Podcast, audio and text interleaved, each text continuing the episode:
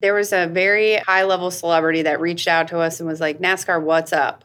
And we are like, wait, are we relevant? Like, we kind of funnily had that yeah. conversation. Like, that's what we want. That is success.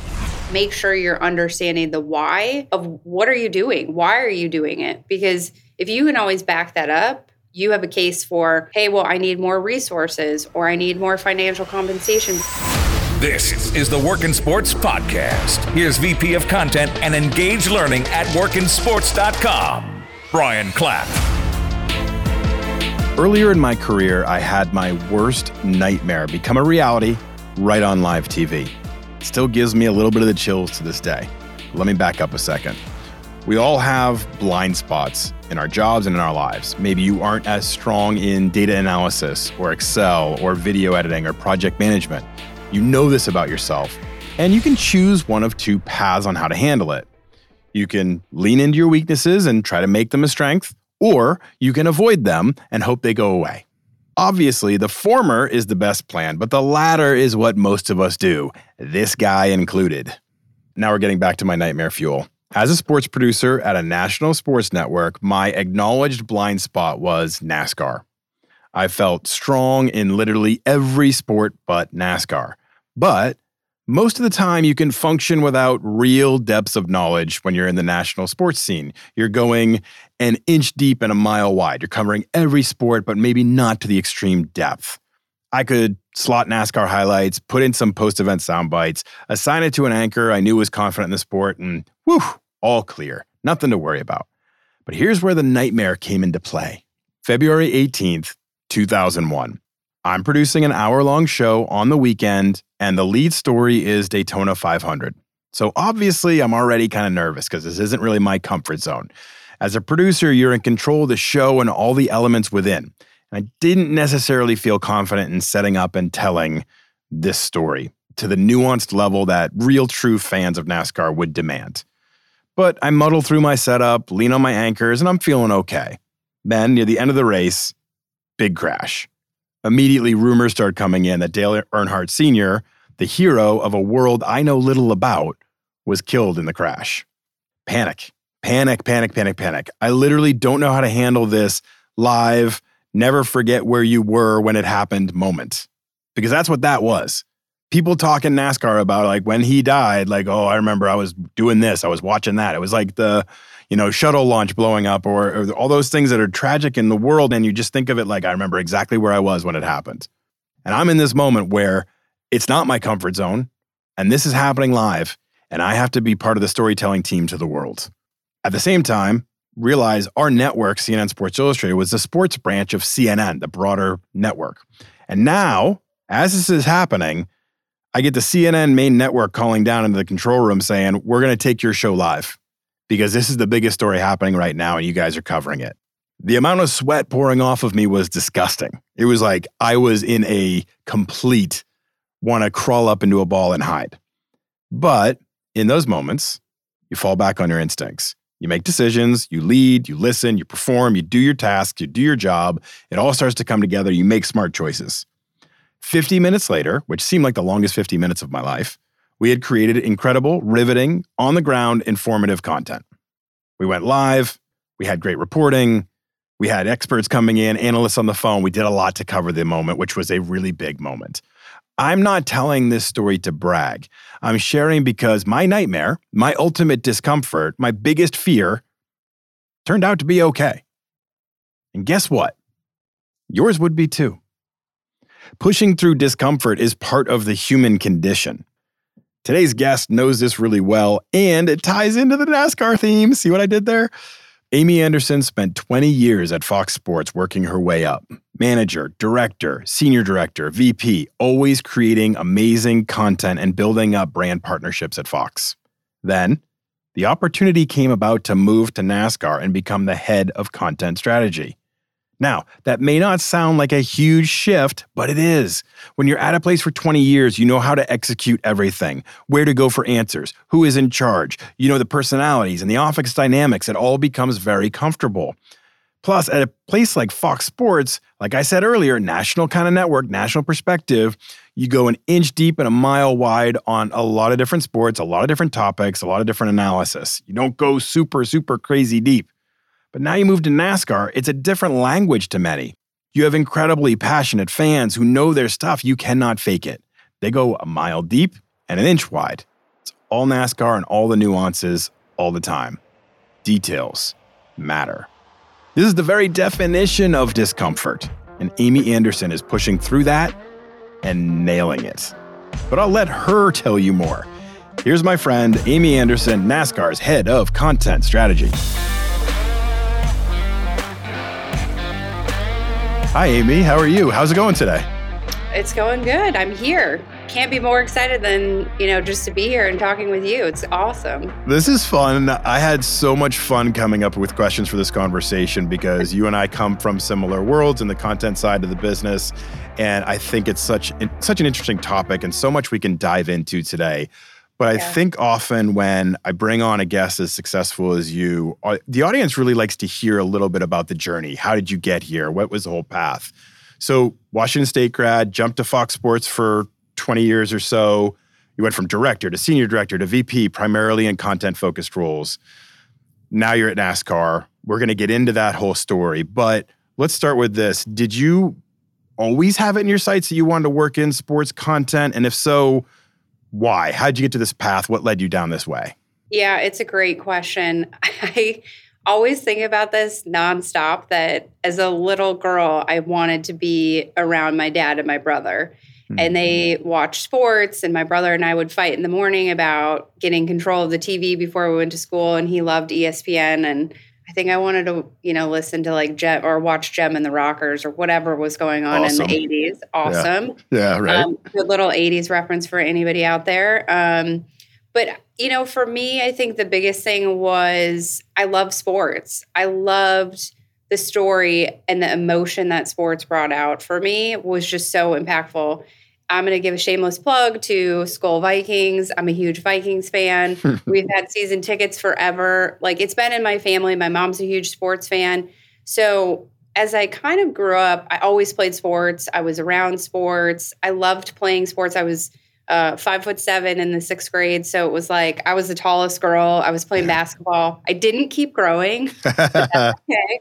So I always just really wanted to be involved in it. And when I when I went to college at Washington State, oddly enough, I wanted to be a kindergarten teacher. Um, so as we get into leadership, you know, like some of those things align with being, you know, a teacher, right? That's what I was thinking. Like sometimes our jobs are kind of like being a kindergarten teacher, but I'll say that you won't.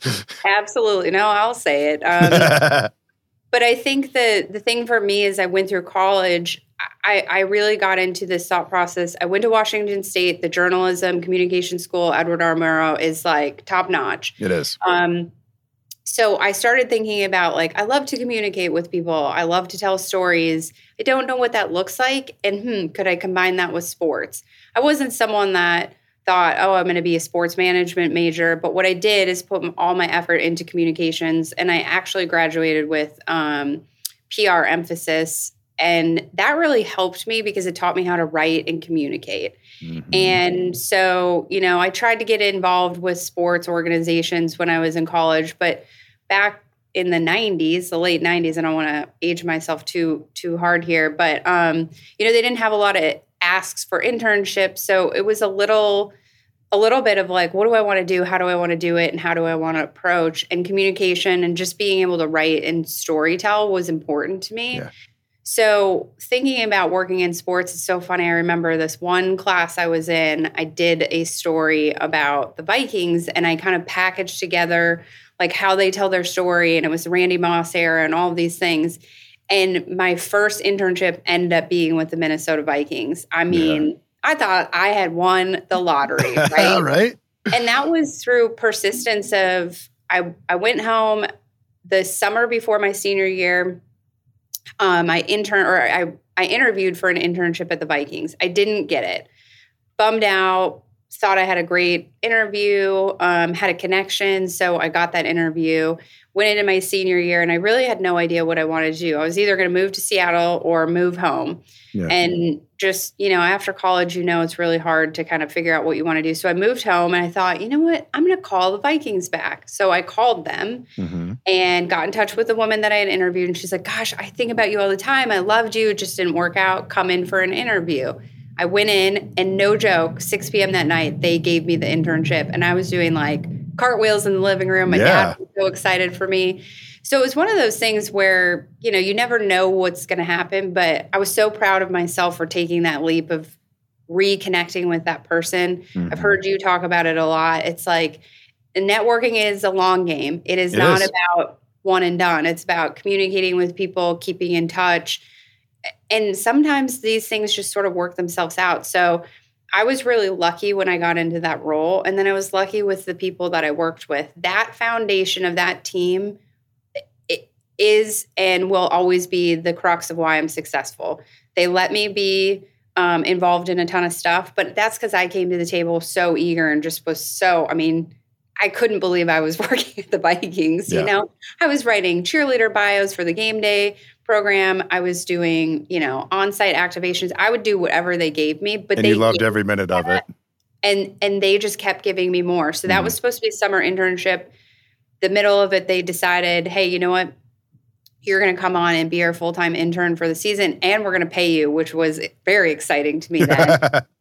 and that really taught me I truly say this. Steve LaCroix was my boss at the time, who was the former C- CMO, and he just really let me do whatever I wanted to do. But that's because I came to the table eager and he would take the time to teach me.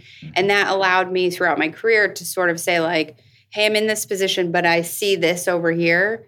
H- how do I get to go do this over here? Yeah. And so it was a lot of the inquisitiveness of, of um, you know, that role allowing me to do that throughout my career. And that's how I got into sports. And I still pinch myself every time I go do something like, like I get paid to do to this. do this? Yeah. How is that possible? Uh huh. I know. Same thing. so your first job at Fox Sports, we were laughing about this before we started recording. Everybody, we were talking about this a little bit. Amy and I were kind of digging into this. But your your first job at Fox Sports was as a traffic coordinator, which yeah. is not a content job. And then your second job was as a sales coordinator. Your second yeah. role was a sales coordinator, not a content job. Yep. So looking back, was it important just to get in, start figuring things out, work your way up, and prove yourself from the inside out as as you kind of get through get it get your opportunity out there? Yeah, I think about this a lot and I I reference that role and the sales coordinator role a ton. A traffic coordinator essentially is a data entry person for formats of TV shows, right? Like yep. at the time I was getting faxes from LA, faxes of faxes. what I should enter in for promos, and then I would get a report and I would sort through it. But what I tell everyone is I had an opportunity to take an assistant job at a publishing house or the job at Fox Sports as a traffic coordinator. And I remember talking to my mom, and she said, Well, if you're an assistant, what are you learning versus learning the business of sports? Mm-hmm. So, as a traffic coordinator, I learned a format of a show a format of a show allows you to storytell. Mm-hmm. You understand the business of TV. Like there's nothing else you could ever I don't know how you get that information if you don't have that role because sometimes you come in and you're like I don't understand a TV format or why does, you know, XYZ cable company need 2 minutes and 30 seconds? Well, that's how we make our money, right? Yeah. Yep. So it was one of those things where when I got that job, I, I don't think I knew it then, but I knew it pretty quickly after that that was going to teach me something that was going to help me down the road. Mm-hmm. When I went to the sales coordinator job, all the ad sales spots that we sold, I understand how a format worked. So I knew what we had to sell, what we didn't have to sell, and where we could tweak the format to bring in more revenue or do what we needed to do. Um, and interestingly enough, as you get into, you know, sales coordinator, you're starting to learn okay you're selling sponsorships as a part of telling the story of the broadcast or whatever that looks like so you, there was just always a thread of like mm-hmm. learning and understanding the different nuances across that um, and i think it was so impactful to my career because I really was able to step by step kind of, you know, you and I both, I think, agree on this of like, it's not a straight path. You go over here and then you go over here. So, but what are you learning in those roles? Because my one nuance was always like, how does my boss get ahead of this? How do they know this? It's because yeah. they have the educational foundation, the understanding of how the business works. And, you know, if you know the revenue in the business, a lot of the stuff can you can make decisions easier if you're educated on those things. Mm-hmm. Oh, and it's all just a huge business. Um, yes. so, the, looking at the world the way it is today, I think you and I both share that the same kind of you know pathway of of getting in, proving yourself, learning, growing, adjusting yep. left and right. But does that still work today? I would ask because I think this industry has become so competitive that people yeah. are specializing earlier and yeah. really having to maximize their ability to stand out for a very specific role. I think it's getting harder to just get your foot in the door and figure it out because there's 50 other people that have the exact skills necessary to do this job right now. Like, what is that advice? How do we set people up for this kind of success? Because I think it's hard. I, I would agree with you. And I still go back to that same frame of mind. It, it can't be chain of command or chain of sort of oh you get this role then you get this role right. and you do your three years and you pay your time like the next generation has none of that. They're like you guys are silly for doing that. Mom and dad like the fact yeah. that i was at a company for 20 years people are like what? What? Yeah. How? My brother has been at i think 10 different companies. He's like three three three three. And i'm like whoa what? I mean the difference between the two of us is yeah. so funny. But I think that the delineation in that is look, if you can understand a specialization and build around understanding of the business, that's where I think the sweet spot is because how can you grow into a good manager and or a good business leader if you're only focused on that one thing you're going to have to know other things and the advice i would give to folks is make sure you're understanding the why of what are you doing? Why are you doing it? How does that help the business?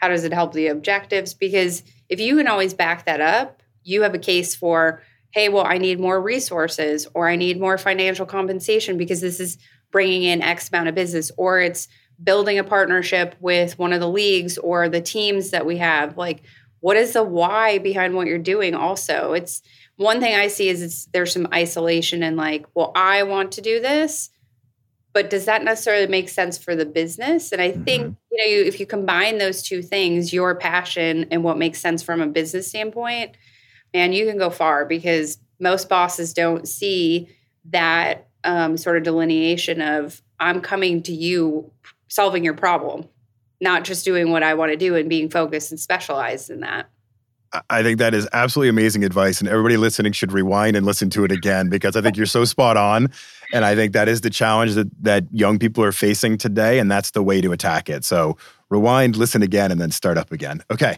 so after many years at Fox, let's get into this creative side a little bit. After yeah, many yeah. years at Fox, a little over a year ago, you come to NASCAR as the head of content strategy. Mm-hmm. Congratulations, huge role. That's awesome. What are those big challenges that you face with NASCAR, and how is that different from the creative challenges you faced at at Fox Sports? How different has it been for you? It's been really different. Um, it's been one of the biggest challenges of my career. The first one was when I moved to LA because this home homebody, hometown homer uh, left Minnesota to go to LA and didn't really know what I was walking into. Mm-hmm this one feels really similar in I was so uncomfortable, like unbelievably uncomfortable. And it's from the level of when you work at a network, you're the media company, you you have rights, you don't have rights, and then you go forth and you tell stories. And it's it's really um, you know, in my standpoint, it was, hey, we have to serve the advertisers, we have to bring in revenue, we have to story tell there were sort of the delineation of the things you have to do. When you're on the league side, you, there's not one, two things. It's ten. You yeah. know, it's it's a lot of things that we're trying to accomplish. Like thinking about the clash at the Coliseum or the Chicago Street Race course that's coming up, which will be really really cool. First time we've ever re- raced on streets. I mean, those are two things in a 36 week schedule yeah. that have to be prioritized and you're thinking about engaging the audience finding new fans, taking care of the core fans, selling tickets, showcasing the event experience. There's a lot there. And yeah. so it's I, I have said this to a couple people. I am so honored that I get to do that. That I get to have a say in how we do that, as opposed to in my old role, I was a representation of what that was. Mm, so the okay. change for me has been now I'm the sort of owner of that, and the way that I help shape that will be how the networks will help us support uh, what we're trying to do, the teams, the drivers, anyone that wants to interact with NASCAR. So it's the difference has really been, you know, you're serving multiple masters and you have control and you have to trust and be confident in what that is. And that can be challenging because yeah. Imposter syndrome, hello. yeah, right. I mean, I, I yeah. think that's so real. I had I had a conversation somebody with somebody yesterday on imposter syndrome, and I think it's such an interesting thing that we probably need to talk about more. But let's let's go down this path that you started a yeah. little bit first. Um, balancing priorities throughout the organization. You you kind of referenced it. Sales has needs. They want to promote ticket deals and what's going on there. The executive team has a point of view. You know, you're going to have them having their thoughts and processes. Drivers want their brand attention. They want to be the focus. Yeah. How, what becomes your north star for prioritizing? How do you really establish here's how we're going to make our decisions and push forward because that ain't easy. No, it's not. nope. Um, no, it's not. No, we put all the fun stuff on TikTok and then Twitter becomes where the executives go. I say that all the time. I'm half kidding.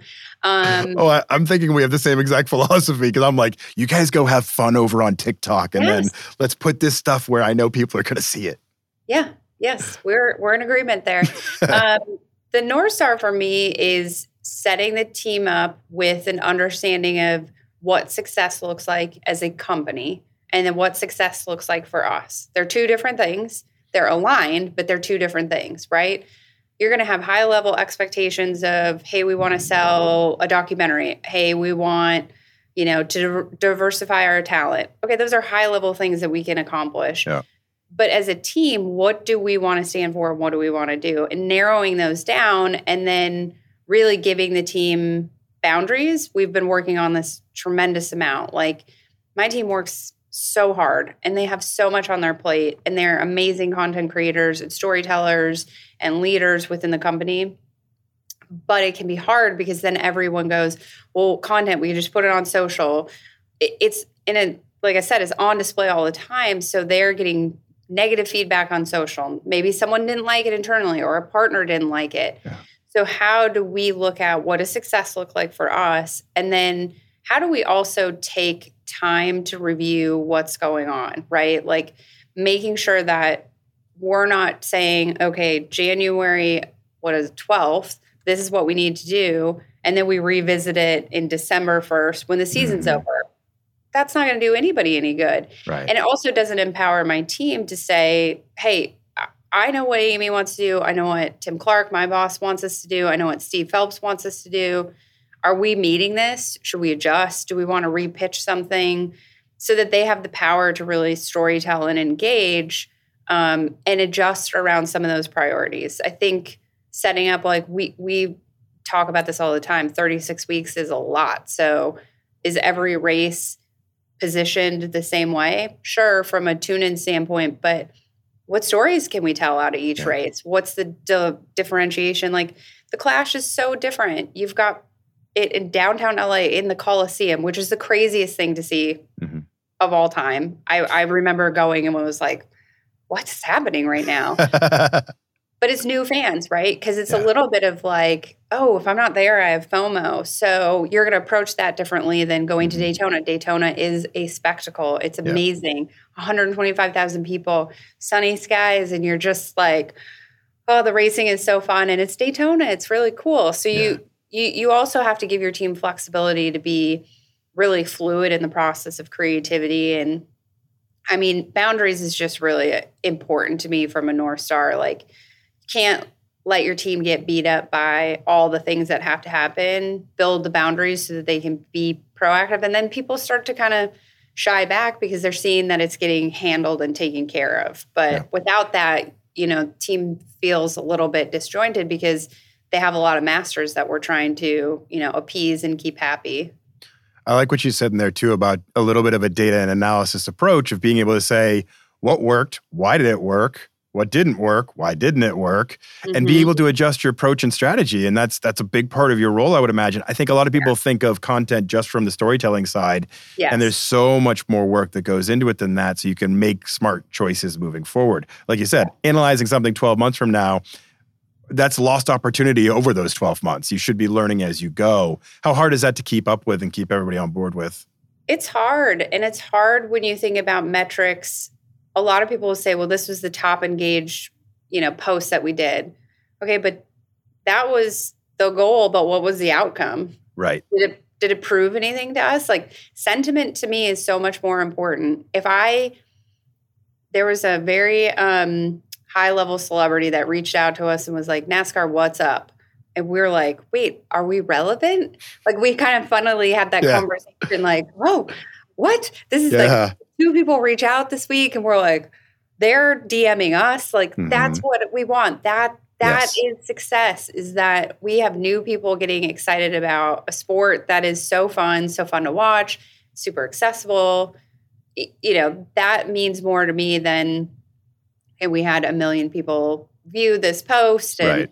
certainly it helps from a leadership standpoint but when we really think about changing the culture and changing the dynamic of the future for the sport uh, you know success can be a lot of different things it's not just an engagement number Right. Sometimes those engagement numbers can be vanity metrics. It makes you feel good, but it yes. doesn't really have any depth of meaning. Like, oh my gosh, a million people saw it. We win. But really, did it have the effect you wanted it to? And I think that's a hard right. thing to get through sometimes to yeah. um, creatives. You know, we've all yeah. we've yes. all been there. Yes. Yeah. Yes. Okay, so you jumped in at a big moment in this this NASCAR career of yours. This upcoming season, you've referenced a lot of the cool things that are happening, but one of the biggest things this upcoming season is NASCAR's 75th anniversary. I know. This presents a lot of opportunities, but it also creates a lot of pressure. You're going to have a lot more eyes. You're going to have a lot more going on. What's your overarching strategy and approach to handling something this big? Yeah, I mean, we've talked about it so much. It's really celebrating the past in a way that is tailored to every audience, right? Like, I know that sounds very simple um, from a statement standpoint, but thinking about we're partnering with TikTok to do content that's dedicated to that platform. And we're big proponents of using the platform for the audience and how they're used to seeing that content. Yes. It is great to tell a story about, you know, how NASCAR incorporated um, at the Streamline Hotel.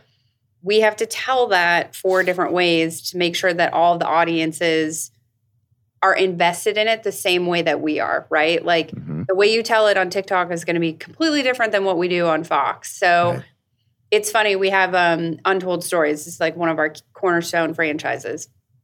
So we're doing a, a version for social, YouTube, and yeah. .com, and then potentially with our broadcast partners. But what's going on social is completely different than what's going on .com because you have different audiences, you have yes. different ways you're watching things. Um, so a lot of it is making sure we're honoring the past in a way that people can approach it and feel a part of it, right? Like if you're a core fan you're going to want to say, I went to XYZ race. I love this driver. If you're a casual fan, you're like, oh, I remember that one moment. That's mm-hmm. so cool. And if you're a new fan, you're like, what can I learn through this that's informational, but also entertaining, right? Like, yeah. you can't have it be something that's not approachable and attainable for that new fan because it's so high level that they don't understand what even that means or what's the yeah. delineation around that. Um, like Dale Senior, you're going to have to probably probably not for newer fans because he's he's one of those crossover, but like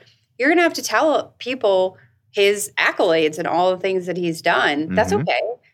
Core fans don't need to get mad because they can just be really excited that they can reminisce, right? And they can nostalgia exactly place for both. Yeah, exactly. It's it's really an opportunity. I think it it's very important to me not just to tell the story, but also to think about how we take things from 2023 that can move us into 24, 25, 26. Mm. Like we have an idea that's around celebrating the 100th anniversary.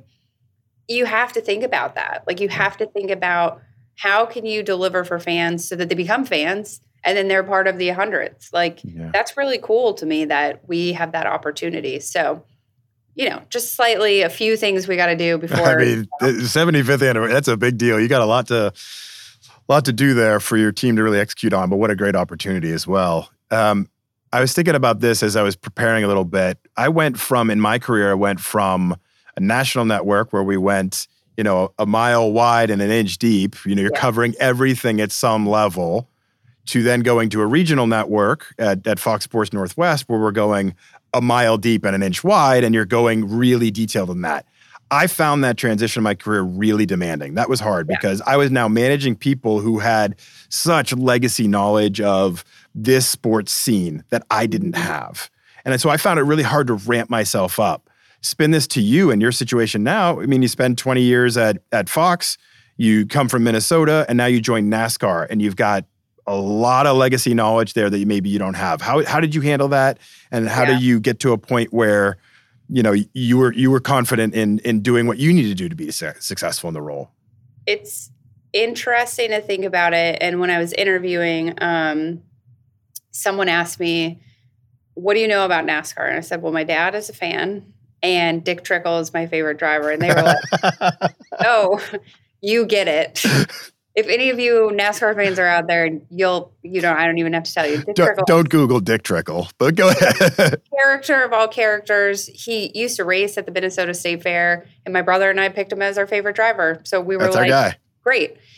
But to your point, I always remember telling this to my team when I was at Fox. We represent each of the leagues, and we need to be the experts because we're creating brand partnerships and – part of that is making sure that the brands understand what our brand is and what we're doing. So, we're doing something for Fox NFL Sunday, it was my job to make sure that what Bill Richards does on Fox NFL Sunday mm-hmm. gets translated with a brand to represent his brand, not just thrown into another brand yeah. that does us no service. So, same thing with NASCAR. We covered NASCAR. I was able to learn a ton about the culture, the sport, yeah. certainly not to the level of what I walked into of that, like you said, that legacy knowledge. And it's yeah, it's honestly a little intimidating to walk in here without all of the knowledge. Very.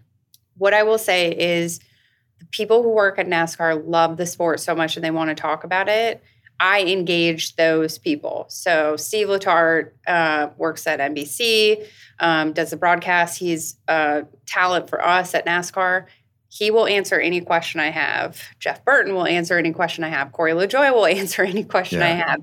And they're so kind about it because they see I'm interested in learning to be able to tell the story in a way that helps everyone. Yep. And everyone here loves NASCAR. so when you're invested and you're interested and you're inquisitive, that's such a positive to people. And it's also a great way to start relationships. Like, hey, I don't know this. Yes. Would you spend 10 minutes with me? I trust you. Help me. You know? Yes. Yeah. Explain Camber to me, which I'm still still TBD if I could tell you what it is. I'm with you though. I think that's one of the things that, and this is advice to everybody listening.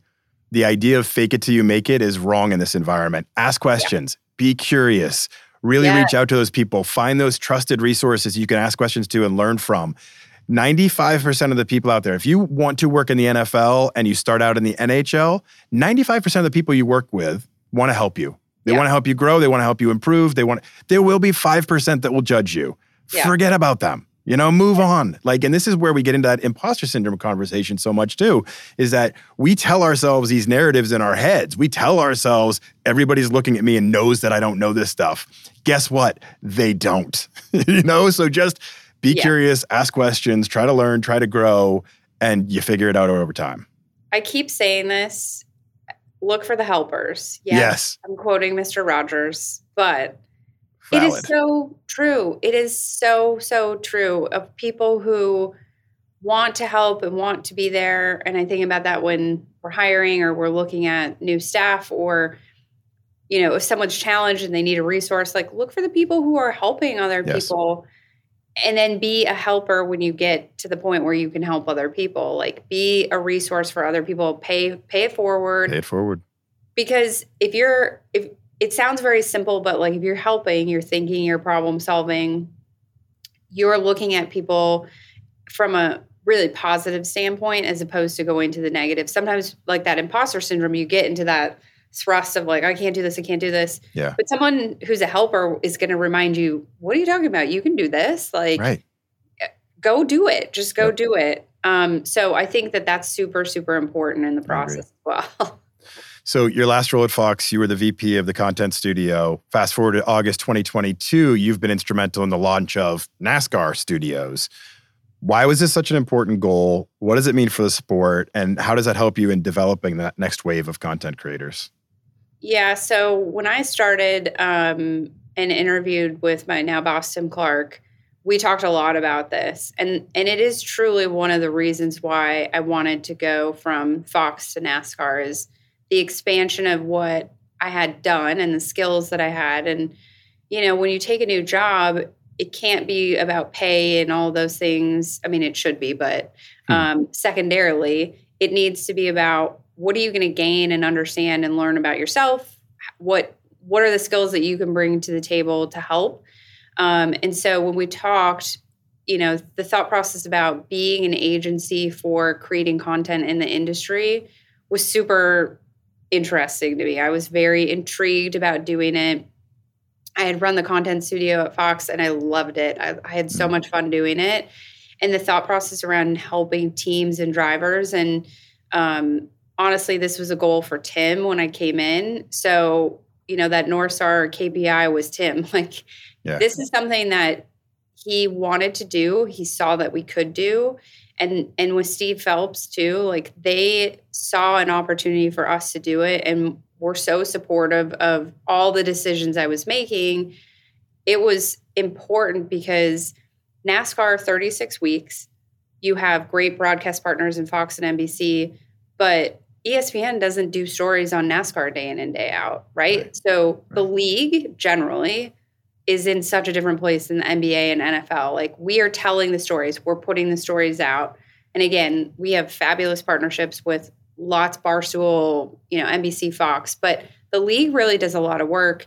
And to me, I think, is it that sexy for the league to be doing all this content? Right. The drivers, the teams are so focused on driving because it's a long season, it's mm-hmm. an intricate sport, it's all of those things so when we started NASCAR Studios, it was really important for us to take the skills that we knew, the relationships we had with the platforms, all of those things, and be a resource for all of the industry to make sure that the content that gets put out showcases how awesome NASCAR is yeah. and all the great things that are going on, the stories in each team, the stories around the pit crews. Like these guys are D1 athletes yeah. who we cannot do what they do. One of our good friends, Brian Flores, is uh, the tire changer for Blaney, and he will show me the stuff. I'm like, I don't know how you do any of this. Yeah. And there's a strategy around it. There's all these things that can help. And if we can get the teams and the drivers and other outlets sort of be our advocates and tell the story, it's going to help the whole ecosystem yep. get more people involved in the sport. So,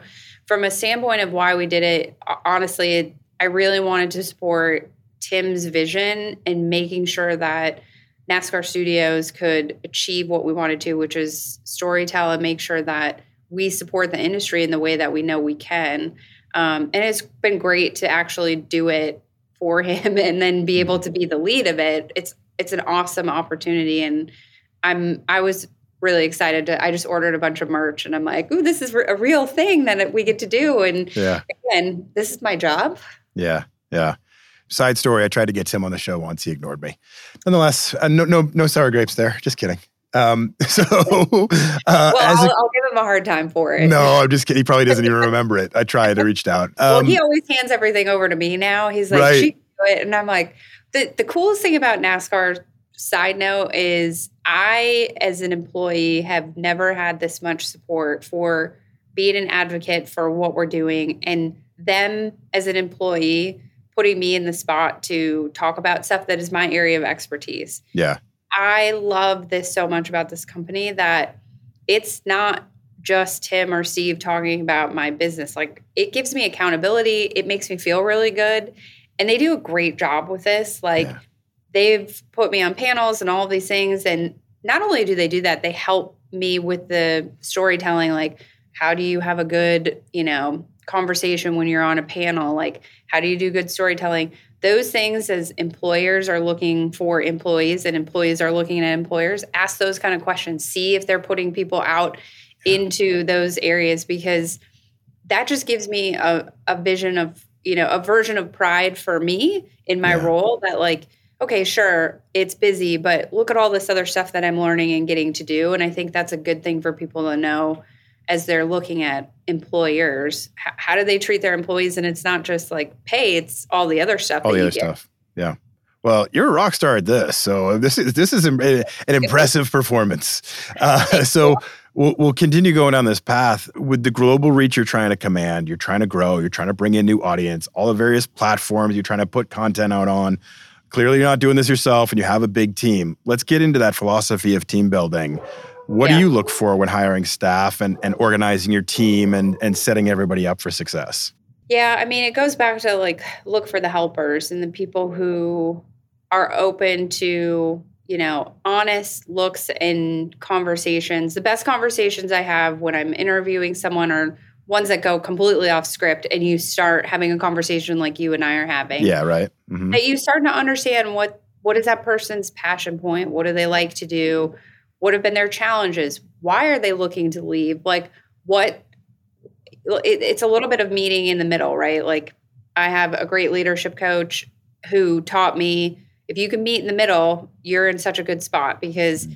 you have goals, that person has goals, and if you combine those two, or you're powerhouse. So, when I'm looking at my team, I'm really thinking about how do we meet in the middle? What is that person bringing? What do they want to bring? What are their passion points? And then where are the places that I can put them we get really stuck as organizations and saying like, well, it's just this person's here, they need to do that, and it's like, well, I, but I saw, say it's content creation. I saw this person create seven sizzles on their personal page, and we're not using that person for that. Like, yeah.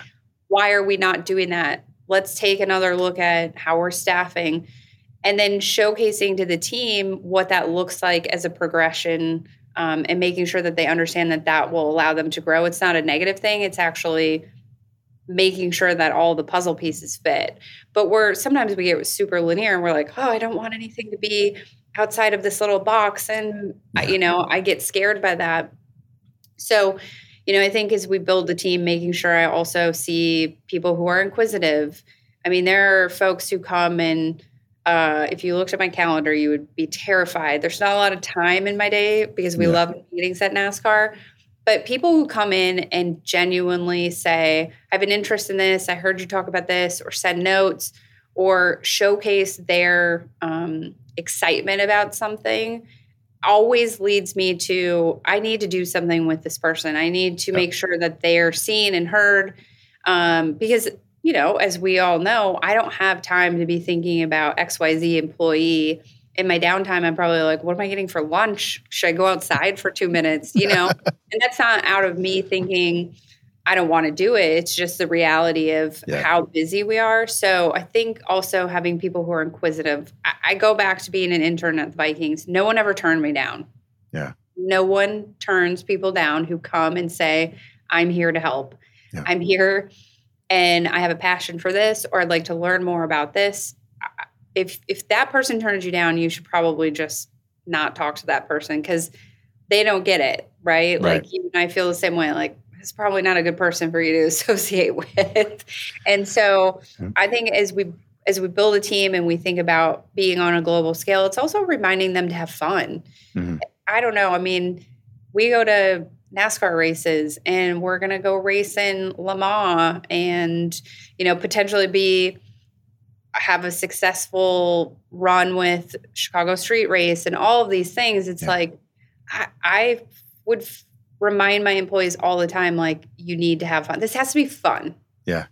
It has to be fun. Yep. because it's storytelling in sports. It's pretty good I love what you said in there about being inquisitive too. And and I, I feel like I'm drawn to people who are excited and passionate. Like if I'm interviewing somebody and you can see them that like energy start to build up inside of them as they're talking about their yeah. craft or what they're interested in, that's mm-hmm. infectious. And yep. I try to tell people all the time, like, you go into an interview and you're thinking professionally, but don't be afraid to let some of that passion and excitement come through yeah. because that just people want that. You want to be surrounded by people that are that are really interested and inquisitive and want to learn and want to grow and all those little signals that come through in an interview process are are so important. It sets the stage for who you are. Yep. What about you as a leader? I think it can be difficult sometimes to you're not the person writing the script, you're not the person editing the video, you're leading, you're setting up priorities, you're making important decisions. How do you lead to get the most out of your people? Because I do think that's a challenge that everybody should be looking towards, right? Everybody's going to be leading at some point, whether it's a project or it's a group of people. So getting your mind kind of framed around that is important. What are your kind of main tenets for your leadership style? One of the great things about taking this job was moving from being a delegator to a leader. I, mm. I really knew that that was going to be a challenge for me because I'm such a taskmaster, project manager I do lists. I cross them off. I'm type A. I know I'm self aware for sure. Um, I'm with you. Uh, you're with got, me. I got the same stuff. Yeah, there's. I clean up my desk just in case someone saw something, but usually it's got post-it notes everywhere. There's you, there's like big uh, post-it notes on my wall, and delegating, moving from delegation to leadership is is hard. And we talked about this a little bit before. I I stumbled as I got into this new role. And and I say that because I think people think as you grow, you should just know how to be a leader. And I was very pleased that NASCAR gave me a leadership coach and supported me in understanding and educating me about leadership. I told you, Brian, like listening to your podcasts and um, I listened to Adam Grant. Like I found some really good resources for me that work for me. Yeah on how I can approach leadership. And what I have to remember is we are humans and there is a job to do and being mature and thoughtful about leadership is where I need to be. And meeting people in the middle and understanding not everybody is going to be the same way. Not everyone's going to execute things the way I do it and being comfortable with giving people space, giving them confidence, and allowing them to be honest and open about challenges. You know, I've learned all of those things in the last year. I think as a leader, I have always been this way is like, we want a good culture. We want people to come into work. And I'm a fun person. I love to giggle and like goof around, and I'm probably half the problem sometimes. But again, as a leader, how can I then be a resource too? I mean, I don't, I think sometimes in my previous life, it's kind of like that conversation like, "Ooh, sorry mom, I was such a jerk when I was a kid because now I have the insight to know yeah. what it's like to uh, be an adult and, you know, you you know what you did wrong." Looking back, some of the things that would frustrate me about leaders, you have to remember what leaders have on their plate, right? So when I come in every day, I think about what does Tim need to do? What does Steve have to accomplish? How can I help get that done? And then how do I share that with the team in a meaningful way?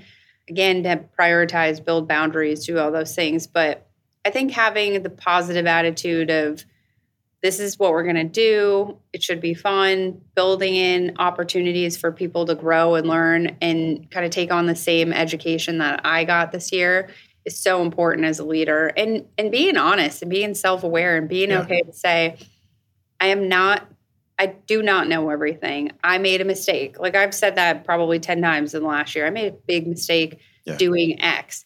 Here's how I want to make up for it. Here's how I want to support you. Here's all of those things. That's leadership too. Yep. Calling yourself um, and holding yourself accountable is leadership. But it's hard when you, you know, you, a lot of us grow through and you're like, okay, I have this role, I have this role, I'm specializing, I'm doing this but what about those other skills? And I would um, encourage everyone to kind of think about what's your brand? What's your leadership style? What do you like? What do you not like? All those things will help you as you go down the road and have conversations with people, not just about roles, but about leadership and what that means. Yeah, it's a constant struggle, I think. I look back to your point earlier I look back at some of the decisions I made as a leader when I was 28 years old, and I'm like, oh my gosh, I can't believe I said that or did that or mm-hmm. asked this person to do this thing. And I'm like, oh my gosh, you know, all above board, of course, but just like bad decisions, like poor leadership yeah. or poor ways of treating people or whatever. And, and it, and it's you learn. It's it's not a straight line on leadership, especially, and you no. become more comfortable being transparent and saying, "Hey, I messed this up, guys. We got to fix this," or whatever. Yeah. Ownership of that builds strength within other people and b- builds trust and, and belief. And it's hard to even get to that point where you can admit it to yourself that you've done oh. things wrong. I mean, it's it's it's an ongoing challenge, but it's so important. And if you want to raise your ceiling in any industry, leadership yeah. skills are important. They really are. Yep. yep. Yep. And and we've all we've all been in good and bad situations. So think about the ones that are good and focus on that. Yeah. And then on the bad stuff, go. Why don't I? I didn't. That didn't work for me. Why? Yeah. Ask yourself why instead of pointing like, oh, this person wasn't a good leader. It's like, well, why didn't it work for me, and what would I do differently? Right. Kind of that introspective piece is really important, and it is hard. I've been uh, through it. yeah, same. Uh, I love this point of view. I want to be super respectful of your time, so we'll we'll finish up with this. Uh, clearly, you're a forward-thinking creative, and uh, I ask this of a lot of people, and I think it's hard sometimes, but I'm going to throw it at you anyway. The content world is always changing rapidly. Yeah. You know, uh, 10 years ago, we weren't doing these quick hitter Twitter videos, obviously. You know, like there's always some new way of gathering audience, attracting different fan groups, et cetera. What are you What are you excited about into the future, and, and what would you like to see happen on the on the creative and content side that you think is a, a positive direction for our industry? Yeah, it's it's such a hard question. I've been thinking about it so much. Is like AI, right? Yeah. What's going to happen to content creators because you have AI spitting out stories and doing all these things? And the thing that I would like to see is the combination of the excellent technology of AI and content creators who can manage what that looks like. Mm-hmm. Because the human element cannot be removed. I don't care what anyone says. Thank you. care. Yeah. I uh, if you don't listen to Smartless, I was listening to Smartless and they were. I listen to Smartless. I love Smartless. Oh God, it's so good, and it makes so me good. laugh so hard. Yes, it's um, one of the few podcasts out there I listen to that literally makes me laugh. I have two Conan and Smartless, and I listen to them on planes, and I'm always giggling, and people, like, what's wrong with this lady? Um, but thinking through, they they were talking about storytelling, and I think it's so true. It's like I think it was um, someone talking about Wrexham Football Club and how if you don't know much about soccer, it doesn't matter if you tell the story in the right way and you make that human connection that's why you're going to be involved. You might not know about soccer, but if you know the story, you are going to root for them.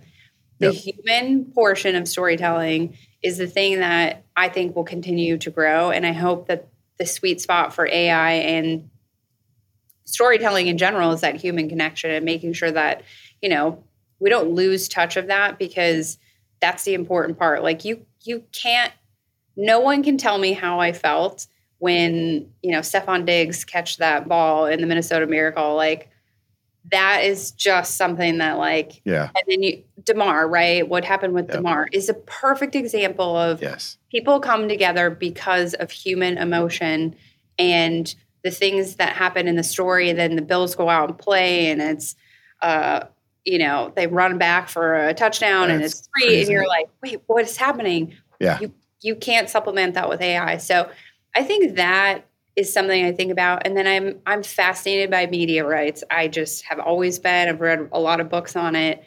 I'm fascinated to see this circle back to essentially streamers becoming what cable yeah. companies yes are now and you know so so that is kind of intriguing to me of who's going to have what rights and mm-hmm. how are you going to get content because it's so fragmented and if something's on Peacock and I don't have Peacock, like that's frustrating to me. Like yes. I just want to watch the game, and I don't know how leagues really deal with that. Obviously, we're going to have to deal with it with our broadcast rights coming up, but that's interesting to me. And then thinking about what's going to happen in 2026. So none of us thought Twitter was going to be bought by Elon Musk. And how much you put into each of these platforms, how much are we looking at forward thinking content and yes. being flexible and adaptable to what that what that is because I remember when Elon bought Twitter and I thought, man, we put a lot of trust into Twitter. Yes. There's a revenue component, there's all these things. do we have an answer for what that looks like if, if that goes, goes, away what does that how does that impact us and yeah yeah and and how do we storytell and how do we reach our audience it's not a you know didn't stress me out to the point of like no, but it's thought provoking it's, it's that thought like oh man do we really have a plan for the future and i had a conversation with someone um, at fox when i was at fox and like talent deals didn't have incorporation of social and or digital because they were done so long ago that you yeah. wouldn't even have known how to contemplate that. Yep. And that's it's all that's changing so fast. Mm-hmm. Yeah, it's crazy. It is. Amy, this has been amazing. Totally one of my favorite uh, conversations ever. As my friend Laura Oakman always told me when we were coming up in the industry, she said, turn interviews into conversations. And you, you referenced it earlier and that's always my goal. And this was like from 10 seconds in, we were off and running into a conversation. I so I love this. Thank you so much for coming on. The audience is going to really thrive from all this information you shared. So I really appreciate it. Thank you. I really appreciate it. And I encourage everybody to continue listening to this podcast. It's great resource. That's great advice. I know. oh, thank you so much. I'll tell you what happens almost after every single interview I conduct. I send the files over to our edit team. Kevin Zwicker is an amazing producer of our content. I love the job that he does. And usually he'll give me a little bit of a feedback like, you two really hit it off, or that was a little bit of a struggle, or I really like this question. You know, we get a little bit of a banter. And I'm telling you what, when he sees these files, he's going to be like, wow, you guys really hit it off because that was as conversational as you can get. And that was just a real deep dive, really trying to provide insight and advice for all of you from two people who care. And that really comes through from Amy, and I really appreciate her coming on. Please continue to listen and rate and review and subscribe. All that stuff is super important. You don't realize how important it is, but it makes a difference for us. We can reach more people and spread this knowledge to everybody else out there. Thanks for listening, everybody. I will see you on Monday.